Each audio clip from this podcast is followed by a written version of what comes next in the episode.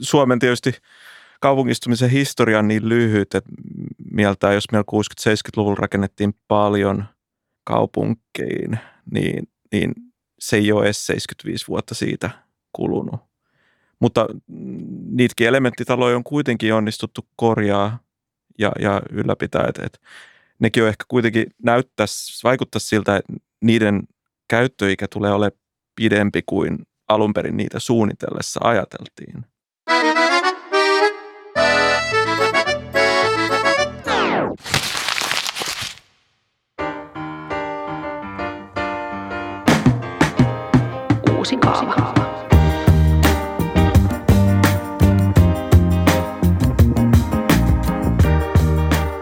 Tämä on Uusi kaava, ympäristöministeriön podcast asumisesta. Ja tänään me katsotaan tulevaisuuteen. Millaista asuminen mahtaa olla 50 tai 100 vuoden päästä? Onko edessä valoisa tulevaisuus ja kaikille kivoja asuntoja tulotasosta huolimatta? Vai odottaako meitä tikittävä aikapommi maa täynnä purkukuntoisia kiireellä rakennettuja taloja? Minä olen Iida Kukkapuro ja haluaisin viettää mun elämän viimeiset vuodet jossain Mäntymetsän maisemissa, ehkä semmoisessa villamaireamaisessa mummokommuunissa hyvien ystävien kanssa, josta aina halutessaan pääsisi kulttuuririentoihin robottiautolla. Mun kanssa tänään visioimassa on Suomen arkkitehtiliiton puheenjohtaja ja arkkitehti Henna Helander, joka on muun muassa rakennuttanut asuntoja Helsingin kaupungilla. Ja Juhana Rautiainen, diplomi-insinööri, joka työskentelee ympäristöministeriössä ohjelmapäällikkönä rakentamisen digitalisaation parissa. Tervetuloa mukaan. Kiitos. Kiitos.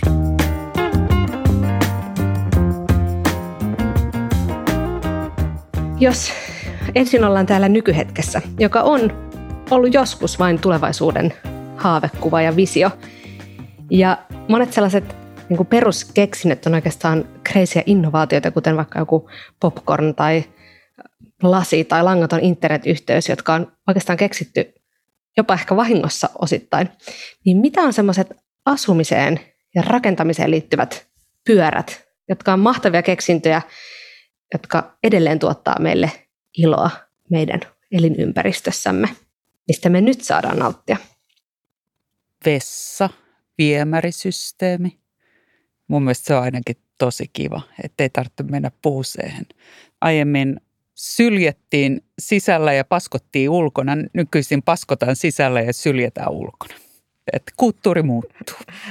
Joo, mä, mä, mä mietin kanssa, mulla siis tuli ihan tämä LVI-kuvio mieleen alkuun ja, ja tota, mä ehkä lisäksi olen mieltynyt, että, että jääkaappipakastin on sellainen, mitä ilman ei, ei nykyään kyllä haluaisi. Et, mulki, mä asun 50-luvun kerrostalossa ja me, meilläkin on sellainen kellarit rakennettu vanhaan tyyliin, että siellä on ihan perunoille ja porkkanoille laarit ollut, jossa on voinut sitten säilöä ruokaansa talven yli ja muutenkin, niin ehkä se, tota, se on aika helppoa nykyään sitten, että ruoka säilyy ja pysyy turvallisena.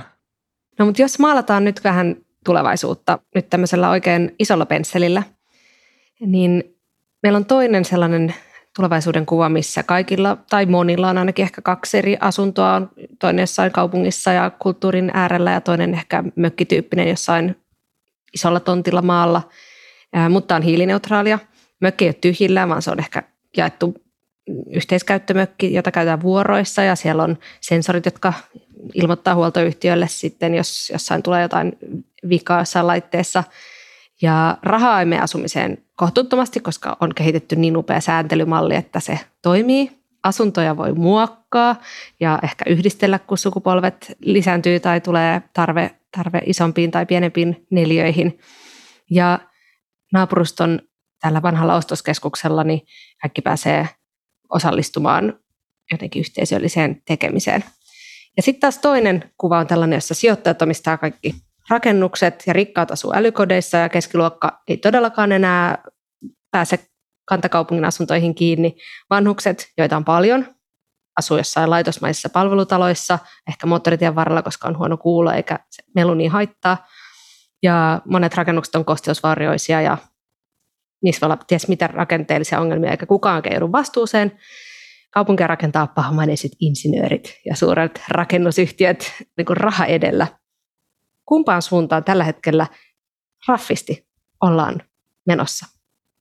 No Suomi on tällainen keskinkertaisuuden maa, että ehkä se pitää meitä vähän niin kuin turvassa tässäkin kohtaa, että me ollaan varmaan niin kuin hypätty sellaisesta niin kuin yhden totuuden maailmasta pois. Enkä mä, toi, mitä sä niin kuin kuvailit tuossa ensimmäisenä tällaisena niin kuin ihannejuttuna, niin mä luulen, että ei se ole kaikille kuitenkaan ihannejuttu. Että mä toivoisin, että me mentäisiin ehkä vähän monimuotoisempaa kohti, niin tietyllä tavalla mä en usko noista kumpaankaan.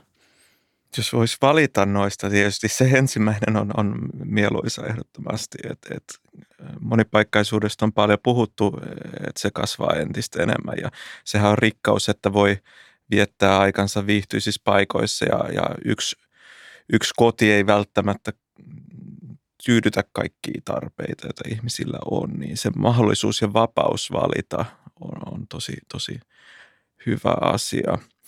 Et, et se, missä määrin Suomessa kuitenkin omistusasumisen aste on vielä aika korkea ja, ja vastikään myös on, on niin kuin valtionkin toimesta tehty muutoksia, että et voidaan niin kuin tukea ensiasunnon ostoa entistä paremmin – et, et, en näe ehkä ihan, että et ihmiset olisi kuitenkaan niin kuin alistumassa vuokra-asumiselle, mutta osalle sekin on valinta ja, ja että et se sopii osalle ehdottomasti. Et se monipuolisuus, mä, mä tykkään siitä ajatuksesta, että on, on tarjontaa mahdollisimman erilaisille ihmisille ja eri elämäntilanteisiin ja muuntojoustavuuskin tietysti tukee siinä elämän läpi, että, että löytyy ne omaan elämään sopivat kodit. Mutta nuorten aikuisten asuntojen omistajuus on kyllä pudonnut aika radikaalisti, että, että on, on vaikea päästä kiinni. Niin. Että on tuossa on tossa vaaran momentteja kyllä. Mm, niinpä.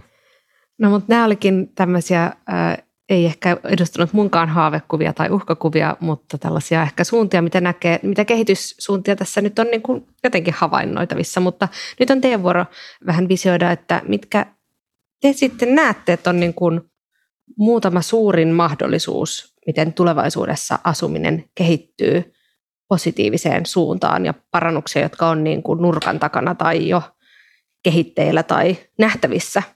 No mä kaipaan niin kuin asumiseen ja muutenkin suomalaiseen asumiseen niin vähän sellaista niin kuin hauskuutta ja, ja, ja sellaista niin kuin, äh, ettei kaikki olisi niin ennalta arvattavissa.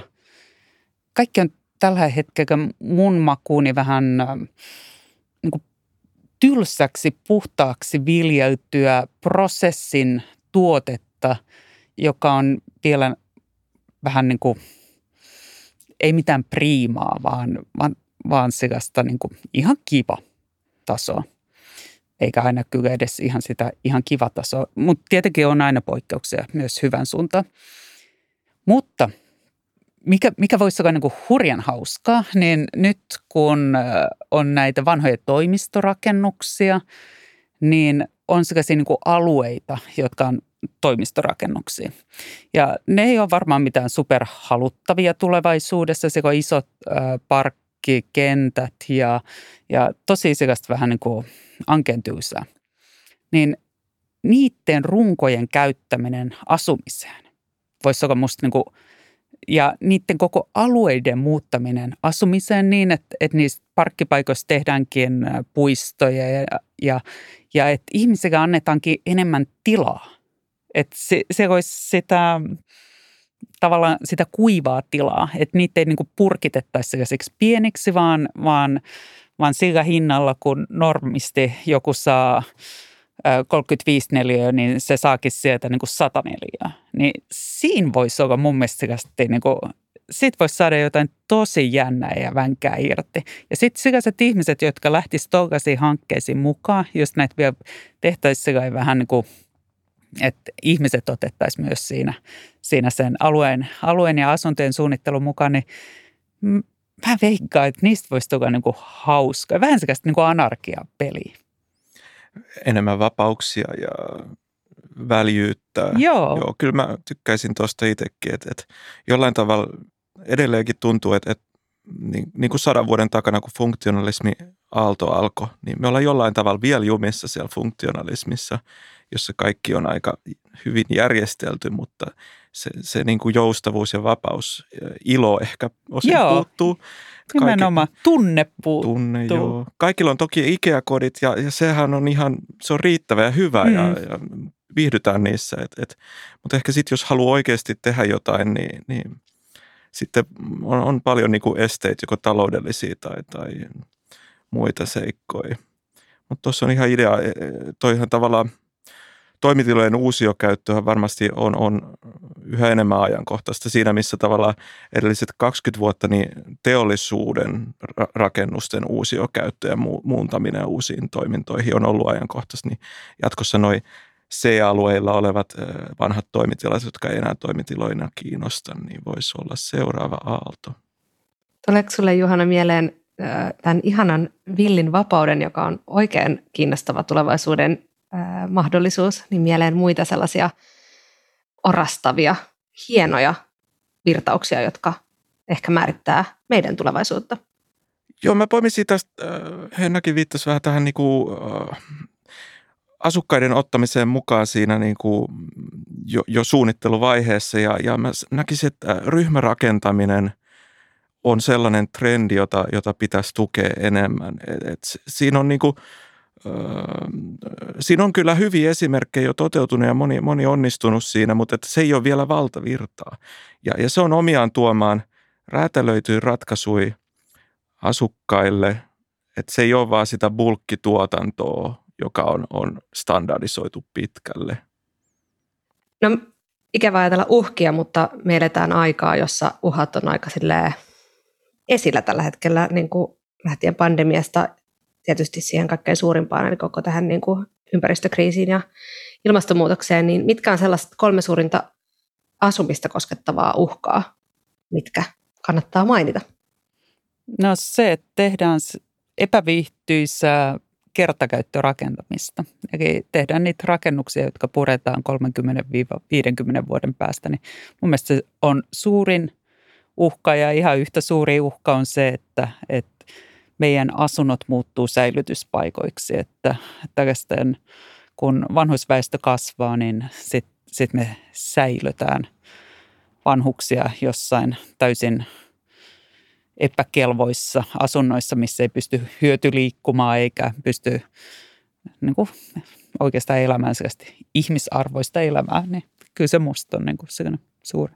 Ja tietenkin nuoriso myös, että kyllä, kyllä me kaikki ansaitaan niin kuin hyvää asumista. Ehdottomasti ansaitaan ja, ja nyt kun rakennetaan niin, ja rakentaminen ylipäänsä on, on huomattava osa maailman materiaalivirroista kohdistuu rakentamiseen ja myöskin ilmastovaikutuksista. Et se, miten me rakennetaan, niin, niin me ei tällä hetkellä olla kestävällä tiellä. Ihan samaa mieltä.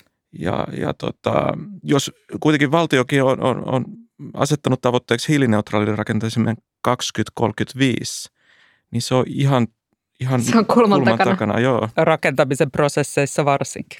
Niinpä, joo, että et nyt kaavoitetaan, niin sehän on sitten niinä vuosina just sitten rakennetaan niitä alueita, joita nyt suunnitellaan. Eli, eli tässä, tässä ei kauheasti oikeasti aikaa muuttaa suuntaa, mutta se muutos pitää tehdä nyt. mieluummin nyt. Joo, aivan.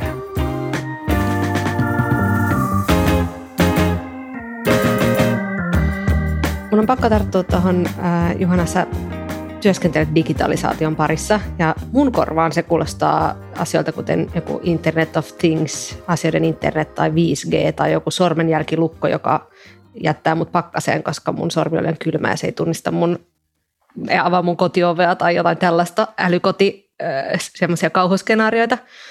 Mutta mitä se niin kun oikeastaan käytännössä sulle tarkoittaa, en tarkoita, että mitä digitalisaatio sulle tarkoittaa, vaan millaisten asioiden parissa – työskentelet niin, jotka vaikuttaa ehkä tähän juuri, että miten tulevaisuus voi olla kestävämpi ja myös just laadullisesti parempi asumisen ratkaisuissa? Niin, no, digitalisaatio tietysti on, on aikamme iso megatrendi ja, ja sitä ei pääse pakoon, että asiat digitalisoituu, haluttiin tai ei. Mä itse aina tykkään sanoa, että mä oon analogiajan lapsi, mutta sitten mä oon kasvanut digiaikaan, kun internet ja muut tuli. Ja nyt tulee sitten Internet of Things ja älykodit, IoT ynnä muut. Mutta tota, ainakin mä voisin viittaa tässä äh, meillä ympäristöministeriössä käynnissä olevaan isoon digitalisaatio-ohjelmaan, jossa me tällä hallituskaudella kehitetään rakentamisalan tietojen saatavuutta ja laatua, jotta voidaan tehdä parempia päätöksiä. Ja osana tätä meidän tekemää ohjelmaa pyritään standardisoimaan tietoja, kun päätetään rakentamista koskevia asioita, jotta se tieto olisi paremmin käytettävissä eri yhteyksissä. Et se käytännössä tarkoittaa sitä, että esimerkiksi kun suunnittelija suunnittelupöydällään piirtää rakennusta ja, ja sitten kun se rakennetaan, niin pystytään helpommin automaattisesti laskemaan esimerkiksi hiilijalanjälkivaikutuksia, mitä sillä suunnittelulla on. Ja, ja täl, tätä kautta me päästään esimerkiksi kohti sitä hiilineutraali Suomi-tavoitetta, että et pystytään tehdä tietoperusteista päätöksentekoa. Ja toisaalta sitten tämä tieto, kun se dokumentoidaan sähköisesti ja helposti käytettäväksi koko rakennuksen elinkaaren ajalle, niin se parantaa sen rakennuksen käyttöä ja ylläpitoa ja, ja varmistaa myöskin terveyttä ja turvallisuutta, rakennuksen arvon säilymistä. Eli sitten kun tulee mittavia korjausrakentamisia, niin, niin on dokumentoitu nykyistä paremmin sähköisesti se, mitä on oikeasti rakennettu. Tiedetään, mitä rakennukset on syönyt sisänsä, missä on eri materiaaleja, miten pitää korjata, ylläpitää. Onko, kuulostaako tämä Henna yhtään halutulta? Joo, tämä on just hyvä kysymys. Mitä tämä digitalisaatio voi tarjota arkkitehdeille ja arkkitehtien työhön työkaluja tai, tai jopa ihan uusia mahdollisuuksia? Joo, mun mielestä digitalisaatio on sellainen, jota ei voi niin kyseenalaistaa. Että se on ja, ja kaikki menee siihen. Että arkkitehdithän on niin pitkän aikaa tehnyt tietomalleja ja työskennellyt mallien kanssa, mutta tässä on myös niin kuin, on niin kuin eri asia suunnitella digisti, kun ottaa huomioon suunnitteluvaiheessa jo näitä tulevan käytön juttuja juttuja. Ja se voi niin kuin jäykistää myös sitä suunnittelua. Tuossa on niin kuin monta, monta kysymystä, että, että mä en osaa vastata. Et, ja varmaan tuohonkin on erilaisia vastauksia, mutta se on mun mielestä vaan niin kuin, se on vaan niin totta, että ei kukaan enää käsin piirrä. Ja, ja tietomallit, että me työskennellään mallien kanssa, niin sekin on niin kuin tätä päivää. Ja, ja myös se, että ylläpito tulee mukaan, niin ne on kaikki. Ja korjausrakentaminen. Tämä on kaikki, niin kuin, siihen pitää pystyä vastaamaan, mutta en mä tiedä isoja ja vaikeita kysymyksiä. Tosiaan, ja, ja meillä tässä ryhtihankkeessa, kun, kun tätä kehitetään tällä hallituskaudella, niin tietysti tämä pitää tehdä suunnittelijoiden kanssa, ettei turhaa jäykistä, ettei tule turhaa byrokratiaa, koska se, se tavallaan digitalisaation yksi onnistumisen edellytys on, että se säästää työtä, helpottaa ihmisten elämää, eikä tuo niin kuin lisää raskautta. Koska e, ei sitä muuten oteta käytäntöön. Tai, tai jos se pakotetaan käytäntöön, niin sitten sitä ei koeta mielekkääksi. Ihmiset alkaa keksiä keinoja kiertää sitä raskautta. Ja, ja se ei enää palvelu tarkoitustaan. Tämä niin kuin muutos digitalisaation suunnittelussa ja rakentamisessa – käytössä ja ylläpidossa, niin, niin se, se on niin kuin todella pitkän aikavälin kehitys, joka pitää Joo. harkiten käydä.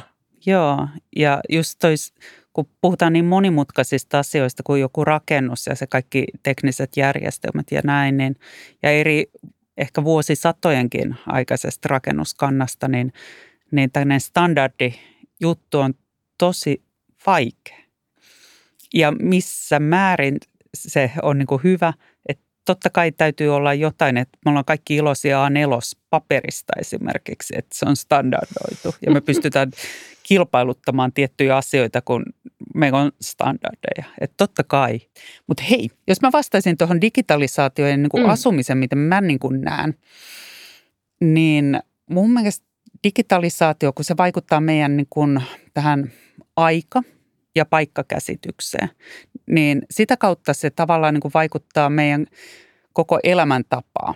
Et mulla on itsekäni 19-vuotias mun esikoinen ja hän elää niin kuin kahta todellisuutta. Hänen on se virtuaalinen todellisuus, joka on hänen ihan yhtä niin kuin todellista mm. ää, kuin tämä niin kuin fyysinen todellisuus, mikä mulle ei ole, koska mä oon analogilapsi. Mutta hän elää hyvin tällaista, niin kuin, koko niin kuin elämä rakentuu vähän niin kuin eri tavalla, että just tämän niin kuin monessa paikassa olemisen takia. Ja, ja se, että meille analogisesti, niin me niin kuin ajatellaan asioita, että niin kuin toisiaan seuraavassa niin kuin järjestelmässä, niin näille ihmisille niin se on hyppimistä verkon pisteestä toiseen pisteeseen ilman sitä niin kuin reittiä sinne, mikä, mikä niin kuin itselle muodostuu. Ja tota, sitten tässä on mun mielestä se, että digitalisaatio va- vaikuttaa tähän meidän elämäntapoihin niin, että nyt niin kuin tämän etätyö ja kaiken muun, niin tämä niin kuin limittyminen ja lomittuminen tämän kaiken elämän ja, ja olemisen, niin sehän vaikuttaa meidän asumiseen. Että tavallaan digitalisaatio on mahdollistanut sen, että me käydään sitä kauppaa kotoa ja me ollaan tavallaan niin kuin palattu sinne ehkä meidän isovanhempien äh, elämäntapaan, että, että kaikki voi tapahtua siinä yhdessä pihapiirissä, jos me niin halutaan. Mutta vähän niin kuin toisella tavalla digin myötä. Niinpä. Hmm. Tämä on mielenkiintoinen ajatus, että just elämä loka, niin kuin muuttuu, no nyt sattuneesta syystä se on viimeisen vuoden ajan ollut erittäin lokaalia, mutta että se myöskin niin kuin digitalisaatio mahdollistaa sen tietyn lokaaliuden, joka onkin äärilokaalia. Totta, juuri näin. Mutta sekin, että me voidaan olla lokaalisti niin kuin sama ihminen monessa paikkaa, niin se on myös aika kiinnostavaa.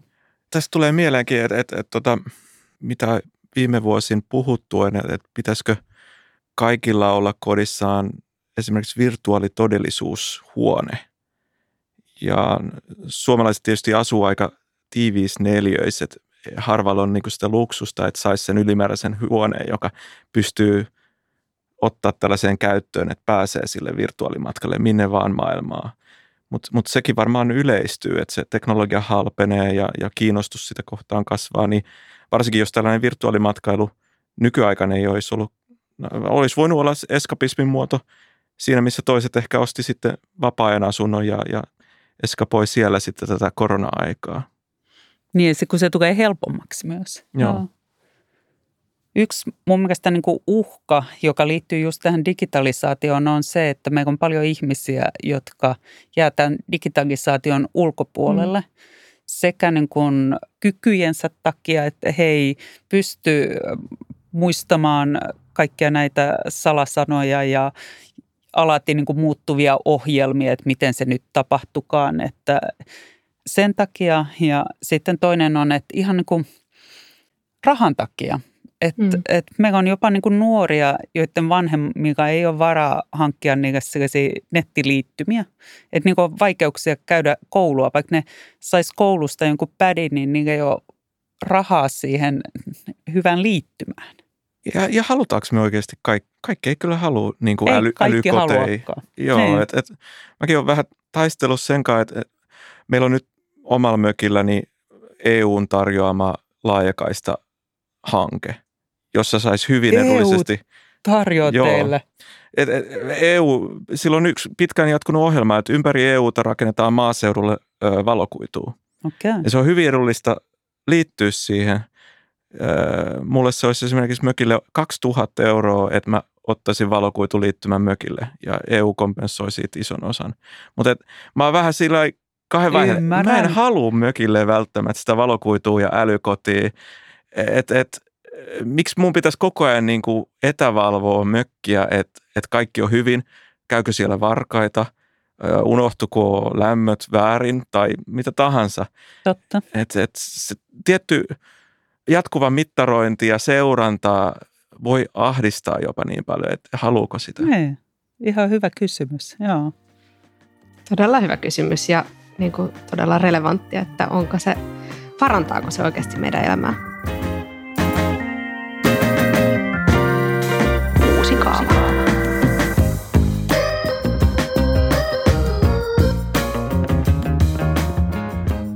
Tota, jos puhutaan vähän aikajänteestä ja siitä, että tämä kuuluisa maankäyttö- ja rakennuslaki on nytten jossain vaiheessa uudistumassa. Nousiko teillä pulssi molemmilla heti?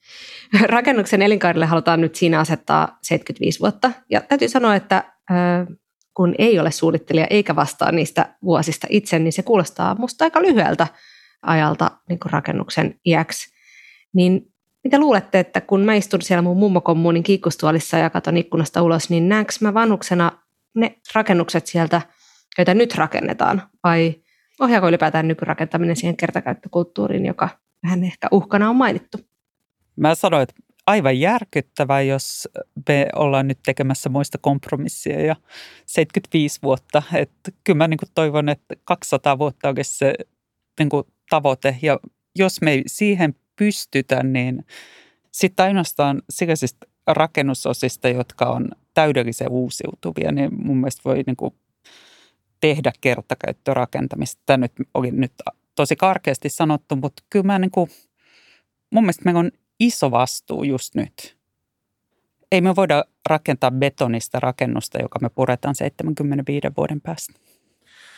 Mä ehdottomasti samaa mieltä, että kyllähän niin kuin kestävä rakentaminen ja, ja tota, resurssien tehokas käyttö, vähähiilisyys, niin, niin kaikki vaatii sen, että, että rakennetaan pitkäikäisiä rakennuksia, jotka pystytään huoltaa, korjaa, ylläpitää.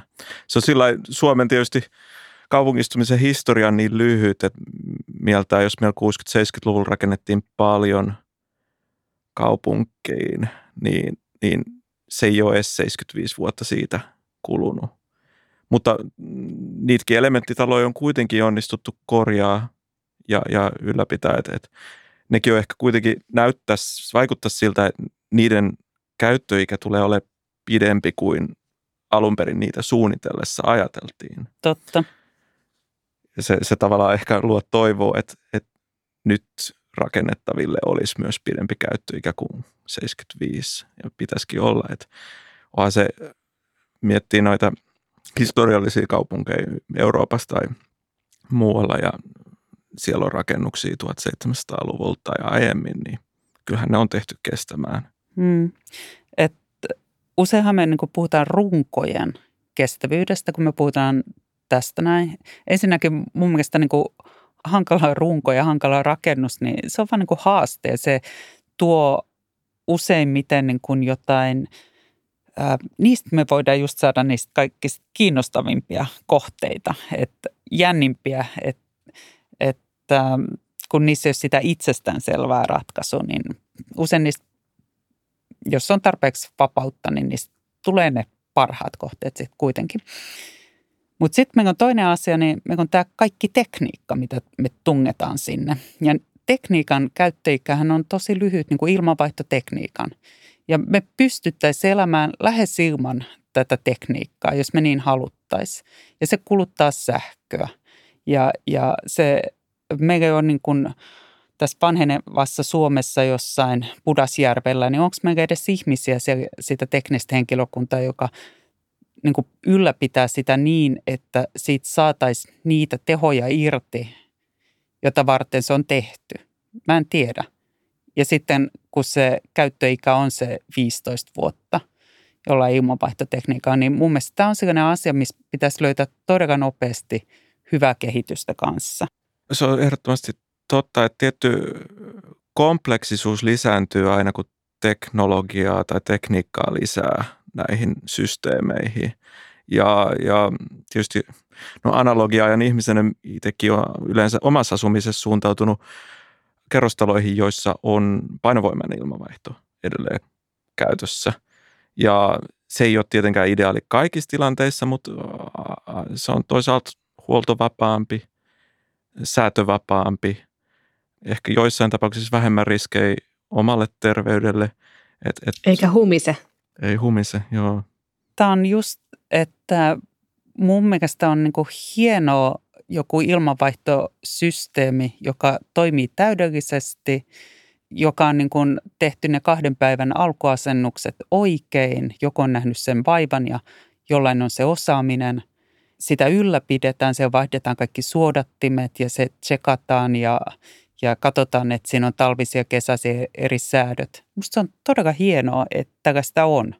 Ja niitä ihmisiä, jotka osaa sitä arvostaa ja näin. Mutta mun mielestä se ei voi olla sellainen niin kuin massaratkaisu ja kaikkeen ratkaisu. Ja kyllä mä niin kuin mietin, että, että meidän MRLnkin pitäisi niin kuin pystyä vastaamaan siihen, että se perusratkaisu rakennettaisiin jollain toisella tavalla. Ja tähän me tarvitaan innovatiivisuutta myös, kekseliäisyyttä, koska nyt ollaan menossa vähän niin kuin toiseen suuntaan.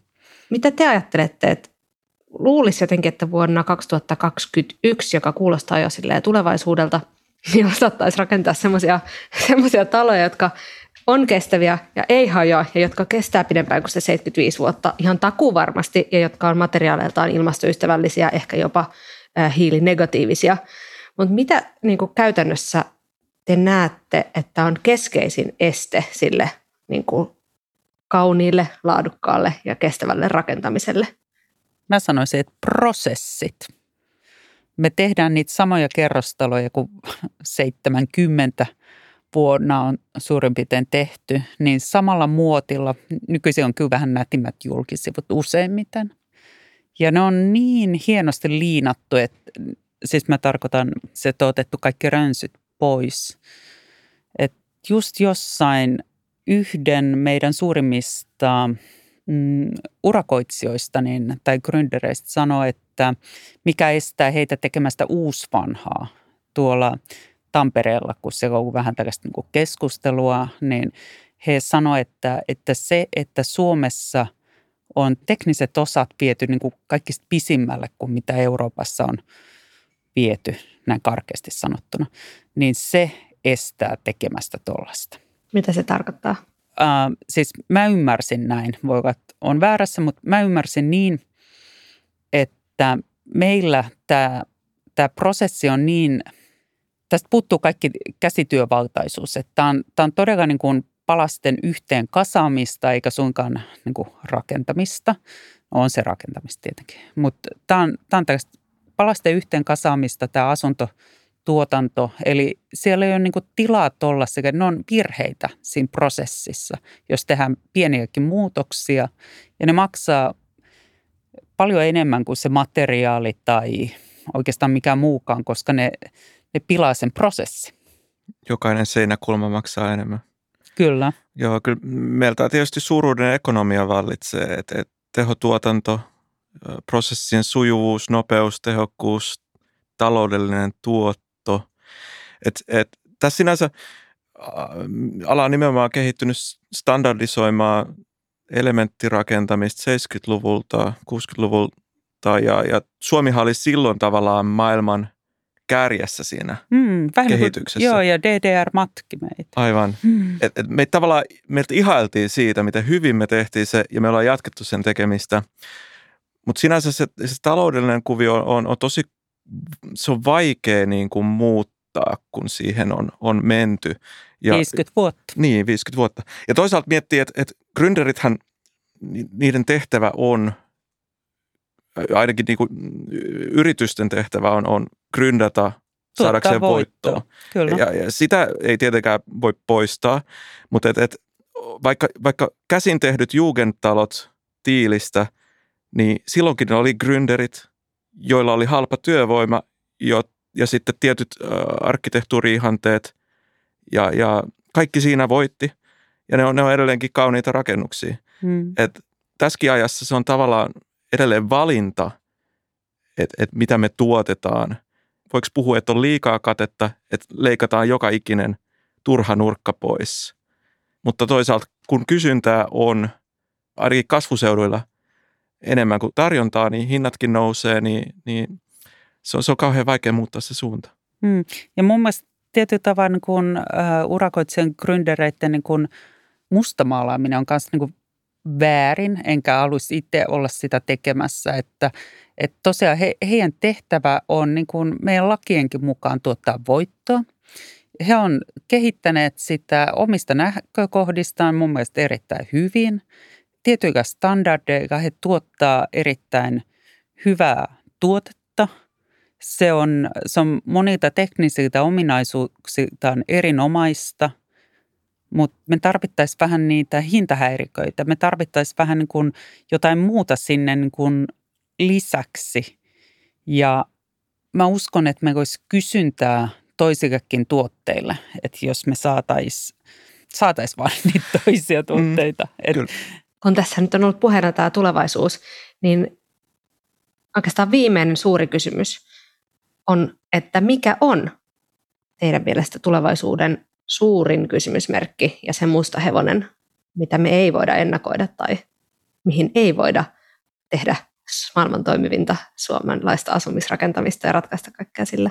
Varmaan siis meidät silti tulee yllättää niin, niin kliseistä, kun toitotetaan, niin ilmastonmuutos ja lajikato, kaikki tulee niin kuin mullistaa yhteiskuntiin niin paljon, mitä meidän ruo- lajikadonkin suhteen, miten meidän ruokatuotanto hoituu. Kun meillä on ollut kautta historian se tavallaan tiukka jako kaupungit, maaseutu, maaseudulla viljelmät, jotka ruokkii kaupunkeja ja yhtäkkiä se kuvio romahtaa, mitä sitten. Ja tuleeko meillä kaupunkeihin sitten esimerkiksi kerrostaloihin viljelykoneita LED-valolla ja, ja hydrofoneilla vai mitä, miten me selvitään siitä?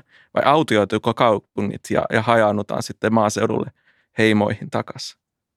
Joo, mä oon ihan samaa mieltä tuosta ja ikävä kyllä, mutta se mitä, mitä mä haluaisin aina ajatella, niin mä haluaisin aina ajatella, että meissä on niin sitkeyttä ja meidän pitää luoda toivoa ja uskoa siihen, että, että me pystytään ratkomaan näitä asioita ja, ja sitten me tosiaan päästä, uskalletaan myös päästä irti vanhoista ratkaisuista. Ja nyt katsoo ihan uudella tavalla, lähteä siihen puurakentamiseen paljon vahvemmin mukaan, lähteä osittain vähän pienimuotoisempaan rakentamiseen, päästä irti turhasta teknologiasta että, ja mennä vähän niin kuin yksinkertaisempaan. Ja, ja ottaa niin kuin vastaan tämä niin kuin moninaisuus, mitä meillä on ja mitä meillä voisi tulla ja alkaa elää sen luonnon kanssa vähän niin kuin positiivisemmin. Ja sitten, niin kuin, että meillä on niin, meillä on niin paljon kaikkea niin kuin äh, henkistä hyvää ja kaikkea muuta hyvää, tällaista kulttuuria ja mä oon itse ihan urbaani ihminen, vaikka mä nyt onkin hurahtanut siellä Paimiossa, niin siis käyttää sitä hyödyksi ja iloksi eikä ikänä päästä irti siitä toivosta. Maailman onnellisin kansa. Niin, niin. Myös tulevaisuudessa. Joo.